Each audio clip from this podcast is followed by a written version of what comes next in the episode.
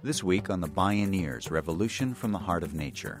It just gets more interesting as we understand how our brain responds to the taste and the feel and the smell of the ocean. It's good stuff, it's good medicine.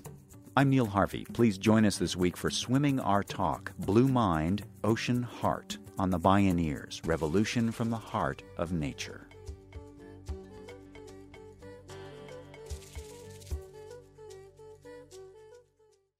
The following program is made possible in part by Organic Valley Family of Farms, organic and family owned since 1988. Learn more at organicvalley.coop. By Park Foundation, dedicated to heightening public awareness of critical issues. And by support from listeners like you, helping air Bioneers radio programs worldwide free of charge. Visit bioneers.org.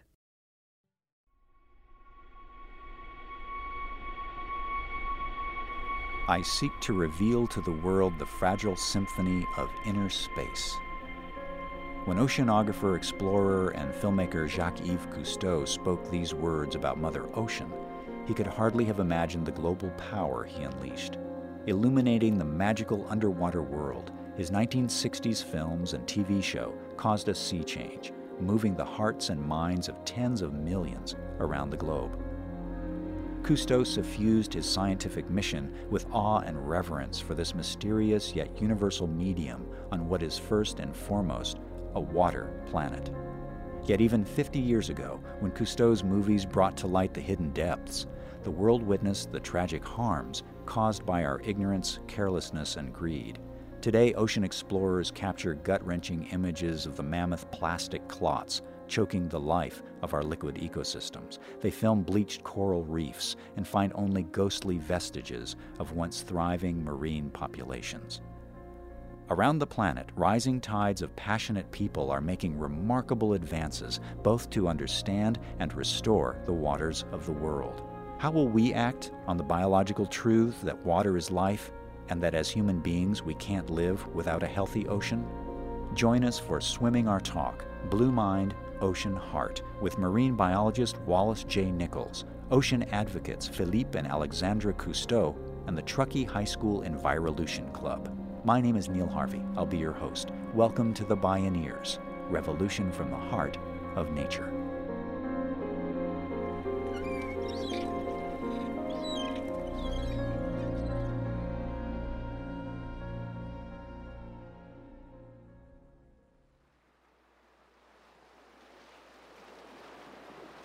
The new generations of ocean guardians have insights and tools we've never had before, and they're on fire to save the world's oceans.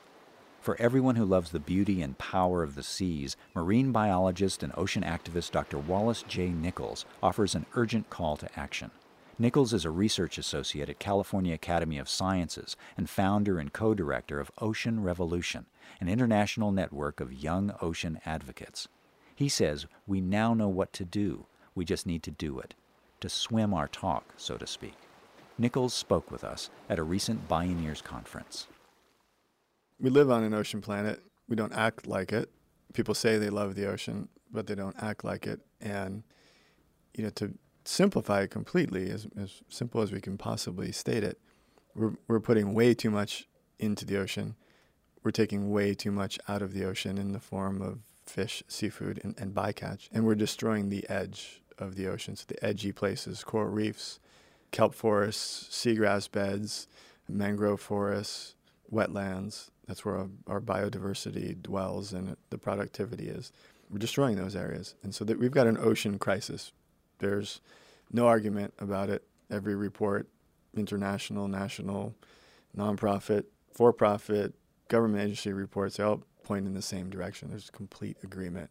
Our ocean is in serious trouble. There's a lot of bad news. So the, the call to action that comes out of that is put less in, take less out, and protect the edge. Jay Nichols says we know the far reaching changes needed to restore ocean ecosystems and make them whole again. That means stop using this crappy plastic stuff, single use plastic that really finds its way into the ocean all over the world. It's creating a toxic plastic soup uh, in the middle of the ocean along the coast. Terrible. Get off of oil, and everything connected to oil, including plastic, transition to clean energy and off of oil, oil and its derivatives destroying the ocean. Right? We need to stop overfishing, choose carefully, or eat less seafood or skip it. That's all right. It's not that big of a deal. Cut back on your seafood consumption or just skip it altogether. And when you do eat it, if you do, make sure you're eating only the best, most sustainably sourced seafood. And there are tons of resources available to find this. Search sustainable seafood, and you've got lots of resources local, national, international. And protecting the edge. So, protecting the edge means we need national parks in the ocean. They're called marine protected areas. Sylvia Earle calls them hope spots. We need more of them. We need big ones, and we need them now because we just do. We, have only got 1% of our ocean protected, and that's not enough. It's time to swim our talk. When Captain Jacques Cousteau made his Academy Award winning documentaries and wildly popular TV shows, the prevailing perception was that the oceans were infinitely abundant and enduring. Part of his legacy was to spark the global marine conservation movement for generations to come, including his own family.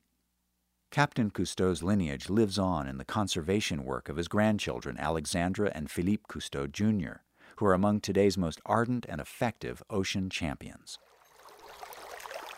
Water flows through our environment. It flows through our oceans, it flows in our rivers and our lakes, it flows in our veins. It can be so destructive, and yet it can achieve perfection in, in the shape of a single snowflake. Cousteau's granddaughter Alexandra is a National Geographic emerging explorer, filmmaker, and water advocate. She first went on expedition with her father Philippe when she was just four months old, and she learned to scuba dive with her grandfather when she was seven. In 2008, Alexandra founded Blue Legacy to tell the story of our water planet and further her family's legacy in science, advocacy, and education. To stop ocean pollution, she realized she had to travel upstream. The journey led her along one of America's most polluted waterways, the Anacostia River, to an impoverished neighborhood in the southeast section of Washington, D.C. There, she found an environmental disaster area. A lot of the pollution in the river comes from old sewage systems, old treatment facilities. When there's a lot of rain or storm, there's overflow of raw sewage into the river because money hasn't been allocated to update those facilities. So, you know, there's that side of it. So there's a very expensive part of the solution. But I think there's also just a lot of trash that ends up in the river from people who just simply don't care. The Anacostia River has billions of gallons of raw sewage that are dumped into it every year. People are fishing in it, people are recreating on it, and it's toxic.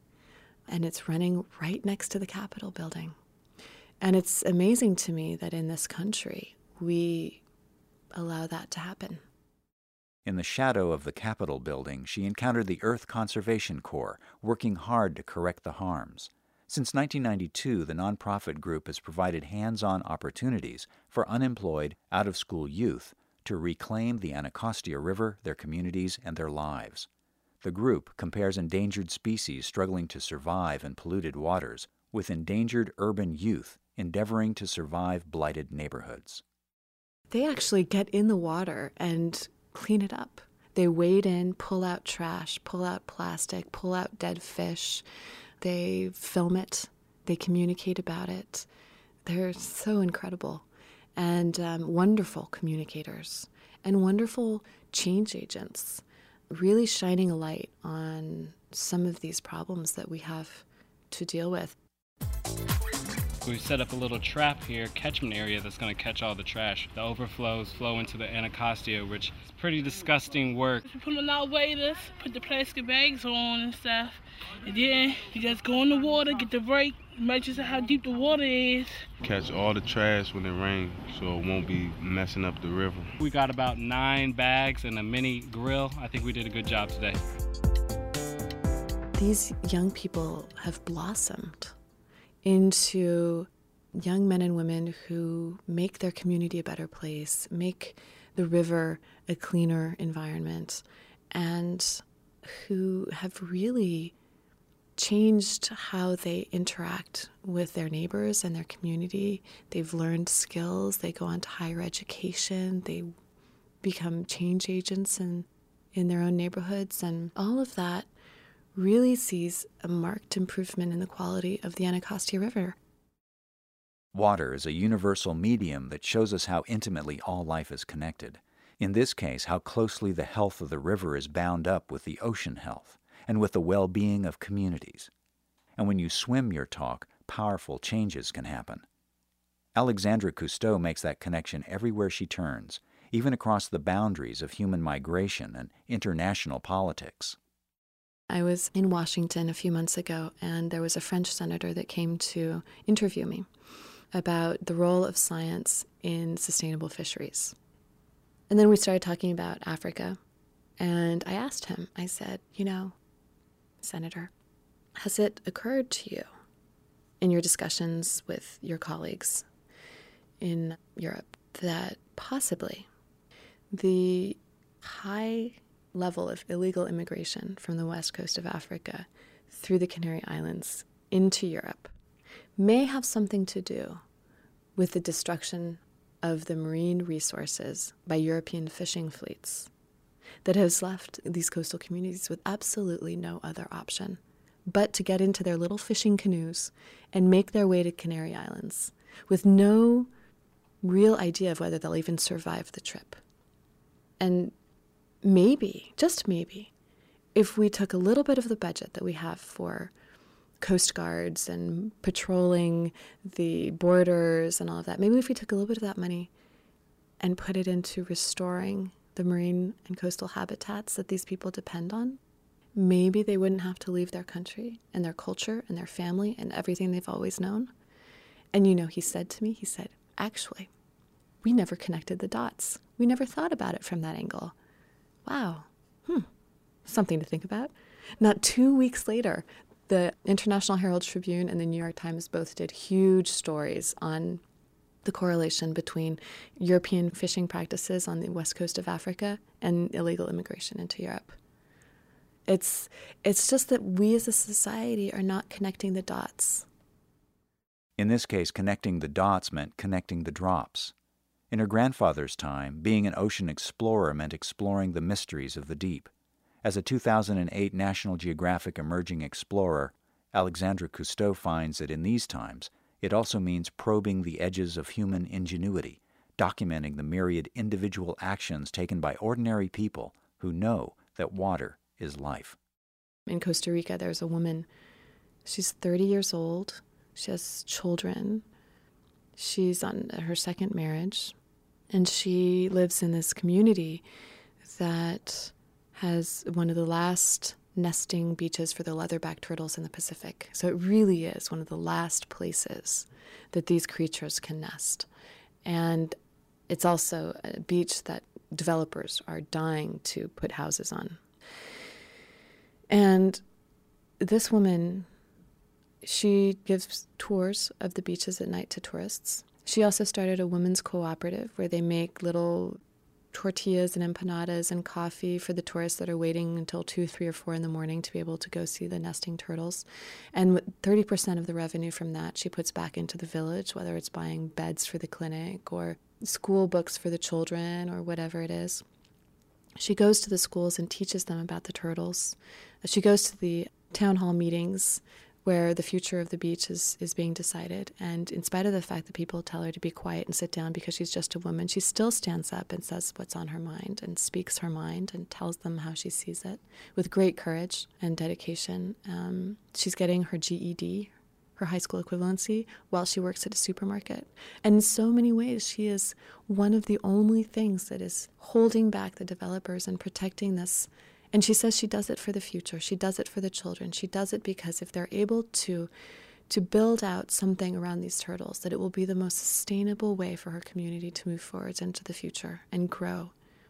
And those people to me are are the solution. We just need more of them. But the idea that everything we do makes a difference, that there's no such thing as an inconsequential decision, is so important. And those people really make it clear to me that we all have a role to play in the solutions. In Cousteau's grandfather's time, the turtle economy constituted hunting turtles and their eggs for food. Today, it means a turtle tourist economy and eco education. One of Alexandra Cousteau's powerful examples of people acting as if they really love the ocean by putting less into it, taking less out, and protecting the edges. When we return, we ride the unlikely currents of youth inspired trashion shows, the power of nagging, and the hope spot of the sweet spot where neuroscience confirms the wisdom of our blue mind. I'm Neil Harvey. This is Swimming Our Talk Blue Mind, Ocean Heart. You're listening to the Bioneers Revolution from the Heart of Nature.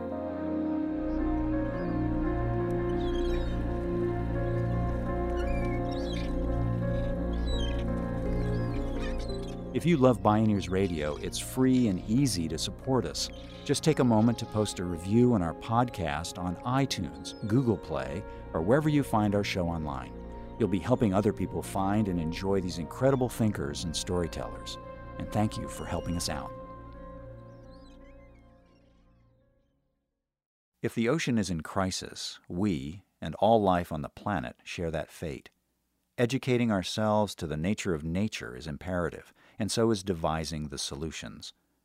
Ocean educator and conservationist Philippe Cousteau Jr. co founded the nonprofit Earth Echo International with his sister Alexandra to empower youth to take action that protects and restores our water planet. Along with hosting ocean documentaries on CNN, Animal Planet, and the BBC, he works tirelessly to educate and activate young people to save the seas and the people. I can't tell you, actually, the last time that I was at a conference and someone came up to me and said, I read a billboard along the side of the road, and let me tell you, I changed my life. I can tell you how many times someone comes up to me and says, My kids come home every day and nag me to do recycling, nag me to use less plastic, nag me about the car I'm driving, nag me about who I'm voting for, nag me about putting solar panels on nag me about what kind of house, nag me about this, nag me about that. I'm like, okay, fine. And we do something. That's the power. They have a huge amount of power and influence on their parents, their teachers, their communities, their schools. Now, much more than some ad campaign or an email blast, and they make change in the future. Just the consumer power the kids have today, Bono said shopping is politics, and it's true. So, targeting young people in education is something I'm very passionate about, if you couldn't tell, because I see the power that it can change today. From the power of nagging to the power of shopping, Philippe Cousteau's work with young people has shown that they take their responsibility to the earth very seriously. At a recent Bioneers conference, a Northern California high school environmental club stepped up to share how their fun and funky conservation education programs are rocking the country. Makaya May Moeller and Julia Hassal Polito. We actually just did our Envirolution and show right outside. And that is really one of the big things Envirolution is about. We do energy audits and all different things. We're actually, I'm the advocacy and policy president, and our trash and shows are something really near and dear to our hearts because they are something that really gets through to a lot of kids in our community. We do assemblies for all the local schools. And we do Earth Day shows in Squaw Valley, San Francisco, and Bioneers, of course, which is our favorite conference. And we make all outfits out of trash and we make them all ourselves and we have amazing commentary to go along with each of them. And we really get through to a lot of the kids we're talking to because it's not someone just talking to them about what they need to do. It's kids who they can look up to giving them an option of what they can do. And we really believe that the youth are the future and the present. So that's really what we stand for.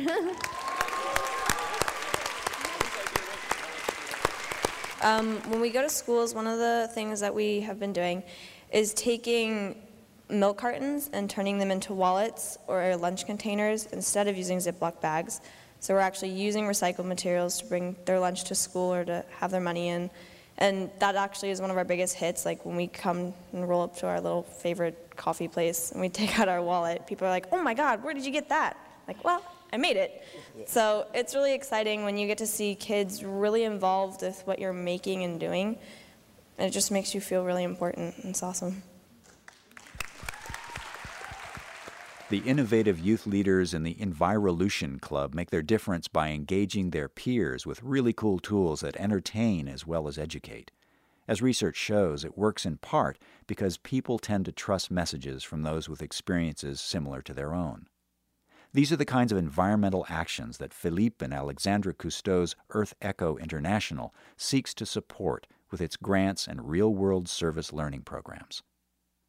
While we teach ourselves and each other, we need to get really good, really fast, at reading the mind of nature. But what if the mind of nature is reaching out to us too, reading our blue mind? Again, oceanographer Jay Nichols. Neuroscientists in the past 10 to 15 years have been studying just about everything they can get their hands on. They study the neuroscience of iPhone use, they study the neuroscience of addiction music, masturbation. They study the neuro, seriously, they study the neuroscience of colors. They study the neuroscience, you name it. They're doing the neuroscience of everything except the ocean. Whoops, what happened? How do you, how do you miss the ocean? How do you forget to connect neuroscience to the ocean? In the summer of 2011, Nichols helped organize the first landmark conference to connect the science of the ocean with the cutting edge neuroscience of the human brain. They called it Blue Mind. Just as Jacques Cousteau sought to reveal the fragile symphony of inner space, it turns out the ocean is not only out there, it's literally inside us, too. After all, life evolved from Mother Ocean, and you have to wonder why the salt concentration of our eyes is exactly the same as the salt concentration of the sea. We brought together leading California neuroscientists with ocean explorers and started to dig into this theme. And we could spend a lot more time on it, but the things that I found most interesting neuroscientists have been getting together with the Dalai Lama and his friends and studying the meditative brain, the meditative mind.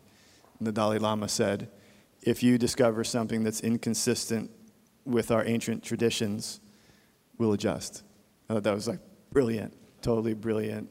That's spiritual leadership, where you work together with science and, and learn, co create, understand. Turns out the ocean puts you into a mildly or not so mild meditative state, similar to what you can achieve through practice, through training. And you don't need training. You just need to step up to it or get into it. Look at it, open your ears. And so, so what does that mean? Meditation, we know, reduces stress. Stress, we know, causes disease. If the ocean can reduce stress, therefore disease, now we're talking public health. Let's start connecting these dots.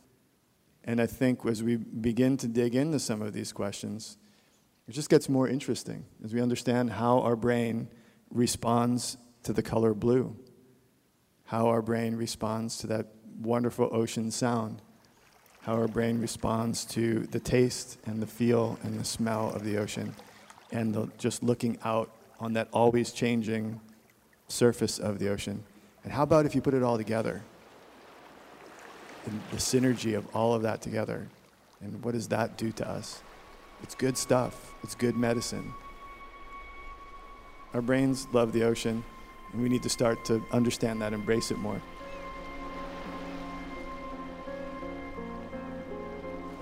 As we swim upstream to restore the world's oceans, perhaps one of our greatest gifts is that we already have the ancient memory of an ocean's eye view of the world. Quite literally, the ocean is in the eye of the beholder. If we put our blue minds together to solve the ocean crisis, we can create a rising tide of hope all around this blue marble of a planet. Sounds like good medicine.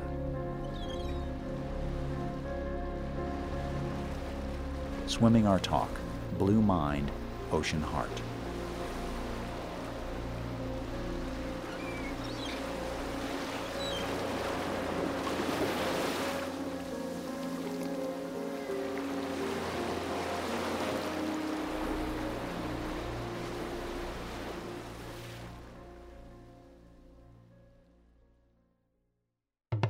You can listen to a variety of Bioneers radio shows, view conference videos online at www.bioneers.org, where you can also learn about attending the Bioneers Conference or a local satellite conference near you. The Bioneers Revolution from the Heart of Nature is a production of Collective Heritage Institute. Executive producer Kenny Ausubel, written by Catherine Stifter and Kenny Ausubel. Senior producer Neil Harvey. Managing producer Stephanie Welch. Production management Aaron Leventman and Nicole Spangenberg.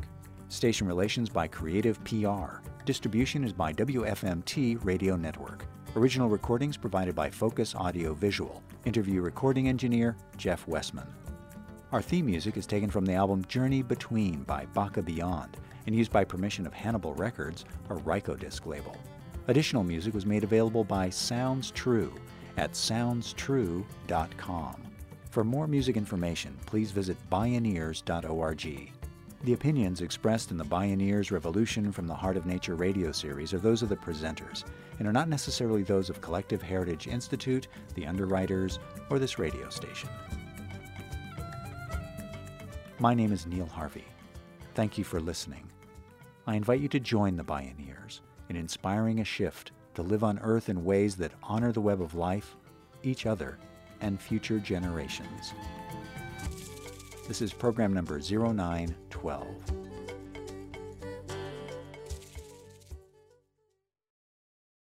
This series is made possible by Organic Valley Family of Farms, organic and family owned since 1988. Learn more at organicvalley.coop. And by Park Foundation, dedicated to heightening public awareness of critical issues.